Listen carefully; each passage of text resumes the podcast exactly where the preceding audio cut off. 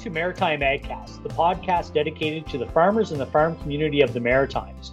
We will discuss all things related to the livestock industry with local, regional, and national guests, as well as keep you up to date with current markets and industry events.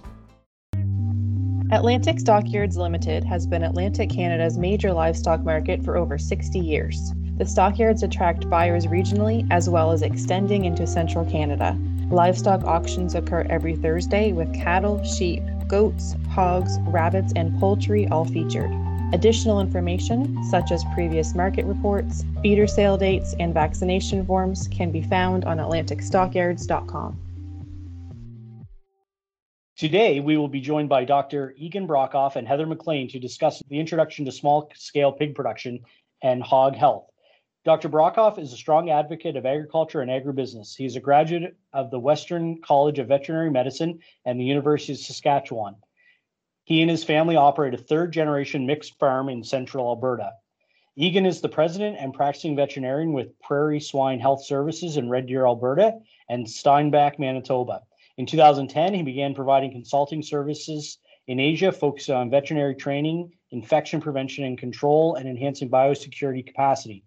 Since 2008, Egan has taught swine medicine at the University of Calgary Faculty of Veterinary Medicine. His passion for agriculture and supporting farmers and agribusiness brought him to the national stage in 2014, where he acts as the veterinary counselor for the Canadian Pork Council. Former guest Heather McLean uh, has a BSc in animal science from the former Nova Scotia Agricultural College and a Master of Science in Poultry Nutrition from the University of Manitoba. She provides professional advice to farming operations in all aspects of poultry, hog, and fur production. She has a special interest in the production system as a whole and strives to improve production and quality to maximize results for producers. She has over 20 years of experience working directly with the farm community and also grew up on a hog farm in Newfoundland. Heather has been involved with the Nova Scotia Biosecurity Implementation Program and believes that strong biosecurity programs are elemental to the success of our agricultural industries. So, Heather and Dr. Brockhoff, I definitely want to thank you both for being with us uh, here today on Maritime AgCast. You know, we've heard a lot about African swine fever over the past, particularly two years. Can you maybe give us a, a little bit of an overview of what African swine fever is and what risks it poses to the pigs themselves and to the industry as a whole in Canada? Yeah, so African swine fever is a virus. Uh, it's a unique virus. It only infects pigs. It doesn't infect any other animal species, doesn't infect humans. It's a pig virus and a pig virus only. And just as its name says, it's a virus that um, is present in Africa and it circulates in various wild and bush pig populations in Africa. And in those populations, Brad, it's pretty unremarkable. Doesn't really do anything. But when we introduce it to, you know, our northern European breeds or European wild boar, it's a devastating virus. And um, we call it a lethal virus. The current circulating strains throughout the world, most of them tend to be very lethal strains. So in 2007, African swine fever jumped out of Africa and came north into Europe through Georgia, the Caucasus, and over sort of the next, you know, 10 plus years, it moved fairly fast across Eastern Europe and through Russia. And it typically moved fairly fast through humans. Humans moved the disease around. And then once it got into wild pigs, the Eurasian wild boar, then it started circulating in that population. In 2018, it made a big jump though, and it went into China, the largest pig producing country in the world. More pigs in China than the rest of the world. And so all of a sudden, we had the virus in this large, naive population, and it was devastating. It caused devastation to their pork sector the virus then moved throughout Southeast Asia, causing absolutely wreaking havoc, disrupting food security, disrupting protein availability for human consumption. It was devastating. So, this virus, it's a hemorrhagic virus of pigs. It affects multiple organ systems. It's a slow and lazy virus typically, but whatever it does infect, it tends to kill. Mortality is typically greater than 90%.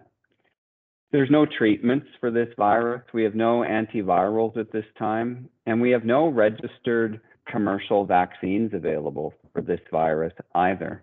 There are a couple of really promising looking research candidates being developed around the world, but at this time, it's a virus without an effective vaccine. So, African swine fever, once it gets into a pig population, it tends to move fairly slow, but the impact is this hemorrhagic. You'll see lots of spots on the skin, perhaps some blood coming from different orifices. But oftentimes it looks like other diseases we have present. And that's really one of the scary things is it can look a lot like strep suis, which is a bacteria that we have here in Canada. It can look like a severe PRRS outbreak, a virus or another disease we have here in North America. So there's a lot of masking diseases. And so, you know, oftentimes you miss African swine fever for the first while. It's not till the second or third or tenth pig dies that you start asking questions what's going on here? Oftentimes, in the early days when we were dealing with the virus in China, you know, the producers thought it was a PRRS break or a strep break. And so they would treat with antimicrobials and there'd be no response. And so, you know, that's one of the hallmarks. So, African swine fever virus has never been found in North America. And that's great. If the virus was to come to Canada or the United States, we would lose market access immediately. Our borders would close. And Canada exports about 70% of our pork production. We're one of the largest pork suppliers to the world. And so every time we have one of these disease outbreaks that closes borders, you know, we create a food security issue globally. Within our borders, though, it would be a disaster for farms and farm families. It would be devastating to pigs. It would be devastating to the families that raise them. But when those borders close, it's also devastating to everybody else in the country who doesn't have African swine fever virus on their farm because they'd have no market access.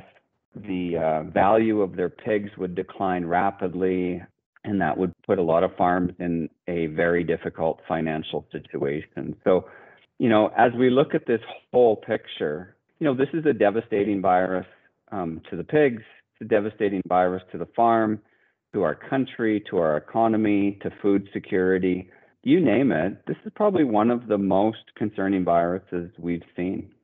Thanks, Egan. And new and novel diseases has always been something uh, that's been a challenge for the hog industry over the last 20, 25 years. And it's folks like yourself that do a lot of the monitoring and, and advising uh, both the national groups and provincial groups on how to mitigate the risk and manage the risk. And uh, one of the interesting conversations that I think has been kind of in the, always in the background of African swine fever is the whole wild boar feral pig discussion in Canada. Uh, and Heather, I'm, I'm going to go to you first, maybe, because this is uh, it's maybe not the same challenge here in the Maritimes that we see in some of the prairie provinces. Um, but wondering if you can just comment around any feral pig populations that you've seen here in the in the Maritimes, and then uh, maybe can if you can discuss the bigger problem with wild pigs and and monitoring disease and really knowing what diseases uh, might be endemic in in those populations. So, as far as we're aware, within Nova Scotia, we don't have any populations of feral pigs at this point in time. There are a couple of small populations of wild boars. They're not loose as in feral, they're not wandering around. They are uh, known by the Department of Natural Resources and they are um, documented. They're contained and not feral pigs as far as um, you know being a risk in that way. But certainly, any anytime there are pigs that are are wild, you know, sort of unclaimed populations that nobody's attending to, nobody's checking. Uh, they do pr- represent a risk to both the small and the larger scale populations. You know, at any point, those pigs are more likely to come in contact with disease or bacteria that's not in a controlled manner. They're more likely to come across sort of other wild populations. And at that point, uh, they do represent a risk simply because then they can come back in contact with some of these smaller herds or, you know, be brought into herds that can then cause some spread of disease, which would certainly be concerning. Uh, we don't face maybe the same challenges with wild pig populations that we see uh, or have reports of in the prairie provinces in particular. So, Dr. Brock, I wonder if if you can make maybe not specific to African swine fever, uh, but maybe a couple of comments around you know why some of these wild pig populations or wild boar populations might pose a, a risk for all hogs in Canada and, and how we manage those wild pigs. In upcoming events, the Nova Scotia cattle producers are hosting a culling cattle timing and markets webinar on October 26th at 7 p.m. This workshop will feature Bruce Andrews of Atlantic Beef Products and Dr. Trevor Lawson of Fundy Veterinarians. Please visit nscattle.ca to register for the webinar. The seventh annual Maritime Beef Conference will occur October 29th and 30th, both in person and in Moncton at the Delta Beausejour. Early bird registration ends September 30th. Please visit maritimebeef.ca for the schedule and to register. A Cattle Appreciation Day will be held on October 30th at Atlantic Stockyards Limited, where hamburgers and ice cream bars will be provided for lunch, courtesy of the Nova Scotia Cattle Producers and Dairy Farmers of Nova Scotia. Please watch nscattle.ca and the NSCP social media for updates on this Appreciation Day. The Sheep Industry Conference, hosted by the Sheep Producers Association of Nova Scotia, is happening November 12th and 13th at the Debert Hospitality Center. Registration is required in advance with the deadline of October 29th. For more information, such as the agenda and registration form, please visit nssheep.ca.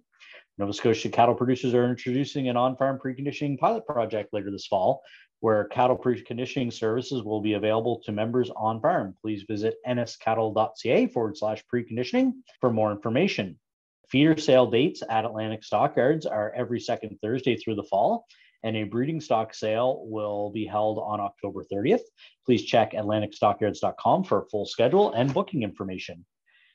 In available programs, the Nova Scotia cattle producers are pleased to announce the NSCP Soil, Pasture, and Forage Management Program. Details and applications can be found at nscattle.ca. Other Nova Scotia programs are now open for the 2021 2022 year, including the Cattle and Sheep Industry Development Program. For a full list of programs as well as applications and guidelines, please visit novascotia.ca forward slash programs. Yeah, so we know we have a wild pig population here in Canada. We have spent a lot of time looking at what their potential risk is. And the big thing for them, Brad, for me, is they're a potential reservoir. So, right now, our Canadian wild pig population is a pretty healthy pig population. Some of them have some of the domestic diseases of our current commercial pigs, but a lot of them don't. So I think in general, it's safe to say that our wild pig population in Canada, just like Canada's commercial pig population, is a pretty high health population. I want to keep it that way. I don't want them to have new diseases introduced to them. My biggest concern with that population is always that they could become a reservoir, that they have the potential to become a reservoir for new disease introduction into Canada or diseases that we are trying to control or eradicate, whether that be PRRS virus or PED virus, two common diseases that we work hard to control and are working hard to eliminate. So that potential reservoir issue is a big one for me. You know, in the prairies, there are programs ongoing in all of the prairie provinces to monitor for the populations, and eradicate them. We want wild pig populations gone from Canada. That is the ultimate goal. Eurasian wild boar is not a native species to Canada at any level. And they're not just a risk to the pork sector as a potential reservoir, they are destructive to land, they are destructive to at risk species, they are a human risk I mean, when you hit a wild boar doing 100 kilometers an hour going down the highway, you know you've hit a wild boar. You know, we just want wild pigs eradicated from Canada.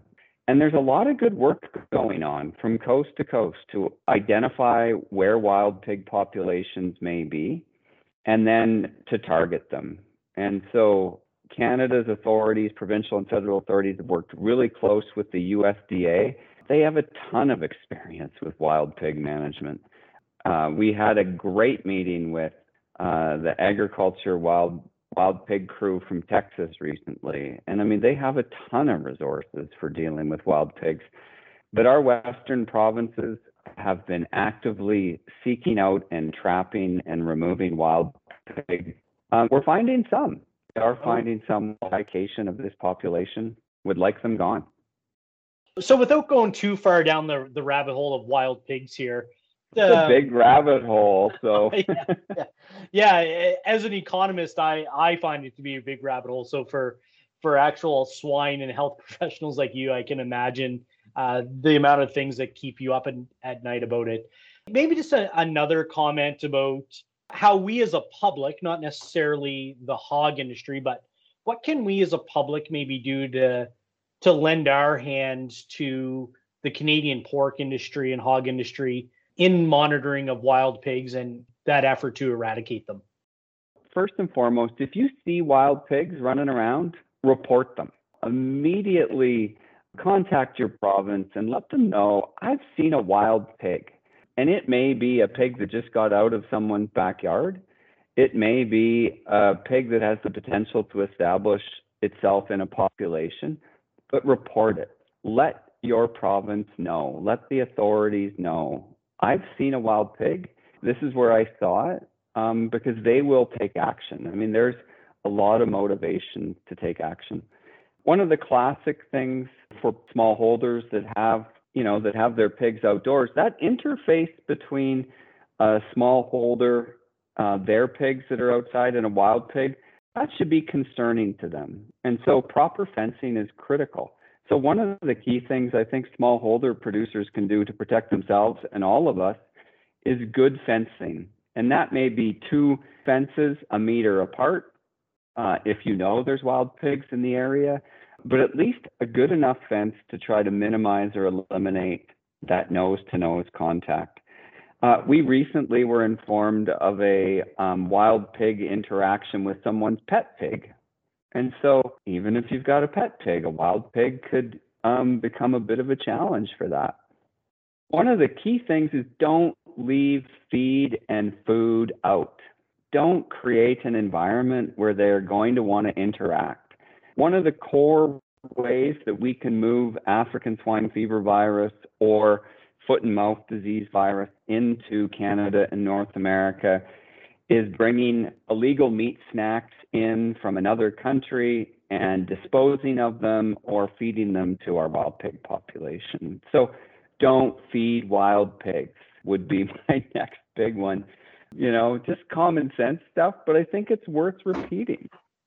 Yeah, Heather, I, I know we uh, we did recently did a recording around the introduction to small pork production with the resource that we developed or you developed a few years ago, and and definitely that making sure you know what you're feeding your pigs is a very important topic, both for the nutrition of them, but as well as the disease mitigation as well.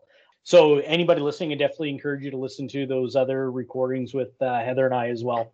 But I'm I'm going to bring back maybe to more of a commercialized industry point of view here, and and to you, Heather, we we've done a little bit of work here in Nova Scotia, and I say a little bit, really meaning a lot, in the past uh, three or four years around emergency preparedness and and how the industry prepares itself for a significant disease outbreak or another major event like a hurricane that are prominent here in eastern canada and and how we prepare prepare producers and the industry.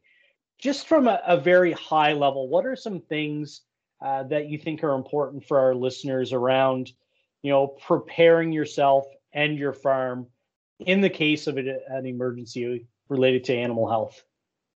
Yeah, we've we've certainly spent a uh, a lot of time and attention on you know emergency preparedness and response and what that looks like and uh, and all the different pieces of the puzzle. And it's hard to do a, a, very quick high level piece of it because it's easy to get down in the weeds in a hurry. But I think even for the small scale producers, uh, they can put some work into being prepared for an emergency, and that can be as simple as there's a power outage or there's a feed outage or there's you know a truck tip over or something like that. Or it can be as complicated as a disease emergency. And in the past a lot of the emergency planning has been very focused on disease response. But certainly the last couple of years has really brought to the surface the need for strong preparedness for other emergencies. Kind of knowing how you're going to manage different things. So, what you would do in the case of you know a, a power outage. What would your plan B be in those cases? Uh, where can you go to dispose of carcasses if you need to dispose of carcasses? If you have a disease problem, do you know how to euthanize your animals? You know, who would you call? Um, do you have a vet that you can bring in to assist with those things? So just thinking about all the different possibilities of what an emergency can look like, uh, and and thinking about what your plan B would be. Who would I call if I need a health question? Who do I call if uh, if I have a power concern? Who do I call? You know, what what are the emergency contacts in my Department of Agriculture, you know, at my municipality? So just even those very basic pieces of how would I deal with this and who would be my contact points would be a, a great place to start. And there are, you know, if you look online, there are a number of resources. Uh, provincially, we're working on one as well that producers have access to, and that, you know, certainly will uh, be able to scale down probably for some of the smaller scale. But just thinking about what would my plan be be if uh, is, I think, the, a great place to start. Yeah, for sure, Heather. And I definitely encourage, uh, there are a couple of really good resources here in Nova Scotia. Obviously, the Pork Nova Scotia website itself uh, has multiple resources around the introduction to small scale pig production. We've got some emergency planning resources there, as well as some animal health uh, fact sheets that have been developed by folks like Dr. Brockhoff at the national level as well. So, maybe to you, Dr. Brockhoff, again, this is a pretty big rabbit hole, and I'm sure you folks could talk about emergency preparedness all day. From your point of view, can you maybe just break down for us a little bit around you know, a more localized emergency and something that might be at a bigger scale. So I'm thinking of in the case of reportable versus non-reportable diseases without getting too far down the down the path. Here's the market report for the weekend at October 1st, 2021, brought to you by Atlantic Stockyards Limited, which has been Atlantic Canada's primary auction market for more than 60 years.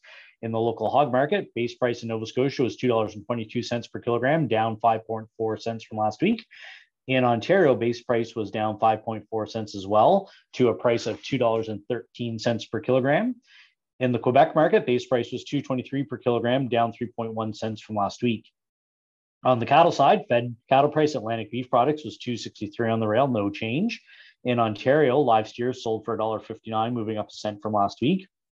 And in Quebec, rail price was $2.73, no movement from the prior week. Cull cattle, Atlantic Stockyards sold for 87 cents, a downward change of 13 cents from last week, while rail price Atlantic beef products was $1.57, flat from the prior week. Calls in Ontario averaged 77 cents, down 2 cents from last week, and 73 cents in Quebec, moving down a cent. Good dairy bob calves between 90 and 120 pounds at Atlantic Stockyards averaged $71, down $40. And good dairy beef bob calves averaged $158, down $55 from last week. Meanwhile, calves in Ontario were up 8 cents to a price of $1.29 per pound. And calves in Quebec were $1.30, a drop of 5 cents per pound. Base price for lambs at Northumberland is $10.50 per kilogram, and mutton sits at $6 per kilogram. 50 to 64 pound lambs at Atlantic Stockyards average 220 per pound at 58 pounds, ranging from $1.90 to 260. In Ontario, 50 to 64 pound lambs average 303 per pound at 58 pounds, ranging from 232 and a half to 367 and a half. For 65 to 79 pound lambs at Atlantic Stockyards, they average 229 per pound at 73 pounds, ranging from 215 to 240. In Ontario's 65 to 79 pound lambs average 265 per pound at 72 pounds, ranging from $2 to 302 and a half. Ewes in Atlantic stockyards range from 175 to 340 dollars, averaging 250 dollars. And Ontario ewes averaged $1.83 at 140 pounds and range from a dollar to 242. Make sure you check your association websites for additional pricing information. Yeah, I mean, I think Heather covered it really well emergency preparedness, it takes practice and planning. And, you know, so often, you know, we get so much paper, Brad. Like, you know, we'll get a binder. Here's your emergency preparedness binder. But we need to operationalize that. People need to practice. You know, yeah, my dad at my farm, you know, I operate a farm today. Dad's moving cattle out onto pasture. Um, I'm not out there helping him, but you know, getting dad to sit down and go through a 200 page binder on emergency preparedness, you know, that's not happening.ca. Um, just, just, just not going to happen. And so, you know, that being said, we have to do it, right? We have to find ways to engage everyone on emergency preparedness and planning as much as possible. And so, you know, we worked through scenarios Monday and Wednesday this week of so we have a suspect foreign animal disease on your farm. What are you going to do? And you know, what do you do? How do you interact with your vet, your province, and and the federal government? And just even knowing those basic steps is a huge step. You know, I walk out on into the yard and three of my five pigs are sick today. Phone your veterinarian have a conversation with your veterinarian, have a conversation with some swine specialist to say, hey, my pigs aren't feeling great today. And so that could be your nutritionist, that could be the local agronomist, that could be your veterinarian. Have a conversation with someone. And if alarm bells start going off, you know, then the next steps will happen. So that person, your veterinarian or whoever, should know that okay, I should come look at these pigs and I should perhaps phone the province, I should perhaps phone the CFIA. And even if we have those steps in place, we've come a long ways to just helping mitigate. If you can find the time, if you can make it fun, try to get through your producer manual. Those manuals have a wealth of fabulous information in them, and it's all useful. And finding the time to do that I know takes a lot of effort, but try to find the time. And if you have the chance to go through that with your veterinarian, that's awesome. If you have a chance to go through that with other specialists working on your farm, that's great. Really try to focus on that. But if we suspect a foreign animal disease, that phone call to the vet, your vet can take a look. Even a good picture, Brad, is worth a thousand words sometimes. Like I can be, you know, prior to COVID, I could be in China and someone could send me a picture. You know, we have these standard sets of pictures that we ask for each sick pig or dead pig. You know, even when I was in Shanghai, I could really help a farm quickly. And so take pictures, take videos, and get that sent out. Maybe the vet can't come out. Don't let that be an obstacle.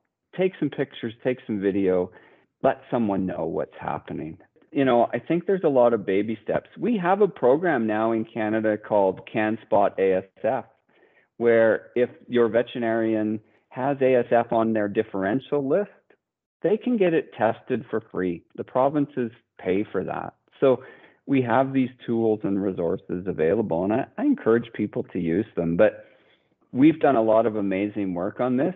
Now we have to operationalize it. We have to get it going. We just can't talk about it and produce stuff. yeah. yeah, that's a great point. And you know, I, I've only been around for maybe 15 years in this type of role, and uh, if I had a dollar for every time a producer said, "Well, I've got to go blow the dust off the binder and and see what it says," I mean, I could probably retire. And you know, it's it's one of those things. It's back to the the ounce of prevention conversation. Like uh, folks like you have spent a, a lot of time trying to help producers and industry stakeholders prepare. But unfortunately, it's not always at the top of our priority list, right? There's lots of everyday things we need to do, right? Feed yeah. the pigs, load the truck, right? Order feed. I think Heather Weepley with our producers all the time is Sunday morning coffee. Take out your binder, at least have a little bit of a look through it. Because if we're not prepared at all, pardon my language, but the time to prepare is not in the middle of the shitstorm right? Yeah. Like you you need to have your umbrella out and be ready to go. So, so yeah, being prepared is not necessarily fun and exciting, and it's not the uh, you know it doesn't seem like the highest priority thing on the to do list when the corn needs to go into the ground and the pigs need to be fed and the to-do list of priority things seems to be screaming much louder than the list of oh i should go through my producer response manual and make sure i know who to call if something happens. Um, but even going through the, you know, the decision tree or the flow chart or filling in the the list, you know, most provinces have a a, a chart that you can just fill in your contact list, um, or they provided you with numbers of the people that know who to call in the event of. So even just being that prepared is a start beyond the, oh crap, now what do I do? Because that's not a fun moment to have. Not a fun moment. You know, I was involved closely with the 2009 pandemic H1N1 case. I was the herd veterinarian for that farm. And, you know, we moved quickly. You know, that was a devastating event for that farm and that family. And like you said, Heather, it doesn't have to be a foreign animal disease. This could be a major power outage. And, you know, we haven't started the generator for three years. Those are critical things. You know, we have a deep well. What are what are our plans? Do we have a water tank? Do we have a pump system that we can move water? I like it when we take these producer manuals and we bring people into like nowadays we're doing everything with Zoom, but we've been doing Zoom groups, we've been doing study groups. When we all get sort of vaccinated and perhaps we get back to normal sometime in the future, I think working through those binders in a fun way in a group has been really useful for a lot of people. You know, there is a wealth of great resources out there, and finding fun, innovative ways to help people get through them has been, I think, one of our real challenges and something that we have enjoyed exploring because I think we've had some real wins and some real successes. But I know 100% of the time, if I just drop the binder in front of dad, there's some posts that need replacing, there's feed that needs milled. You know, the list is so long. and it can seem like an overwhelming task when you start thinking about planning and all the different events and you know all the different emergencies that could happen. And in reality, you can't plan for every eventuality. All you can do is put the boundaries and the the template in place and try to make it so that it's adaptable to uh, whatever might come along. So it's having the foundation there, I think, is the most important part, and knowing who to call, who can help you if you're in a point of, oh boy, now what do I do? Absolutely, so true. And you know, COVID was a little bit of that dry run for us, wasn't it? I mean, we had processing plants closed down.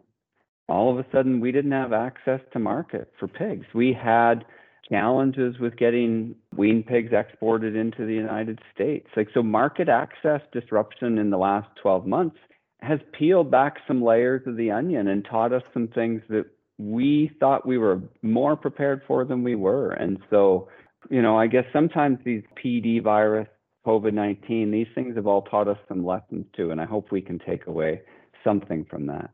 Interesting you mentioned that, Dr. Brockhoff. Like one of the things that I I think I've taken away from the whole COVID pandemic is maybe the the general public's better understanding of what farmers deal with every day on trying to mitigate disease, especially something like African swine fever that can be spread so easily with the spread of COVID, I think people actually understand why farmers are so concerned now, where maybe before they were saying, well, it's just disease, don't don't necessarily think about it a whole lot. Any thoughts on that? Am I am I the only person that thinks this? Am I am I completely wrong? I don't think you're no, the only I, person that thinks this.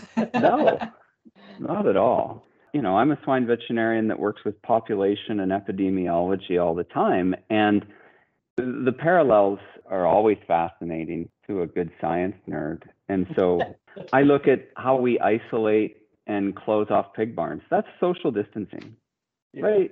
We strongly recommend not mixing sources in pig barns. It's in the producer manual. It's a question in the quality assurance program. That's social mixing, right? Quarantining we and isolating. Yeah. we have put for the last decade with a lot of that research that came out of University of Minnesota, we've been filtering incoming air into our pig barns. So talking about air filtration in pig barns is not uncommon.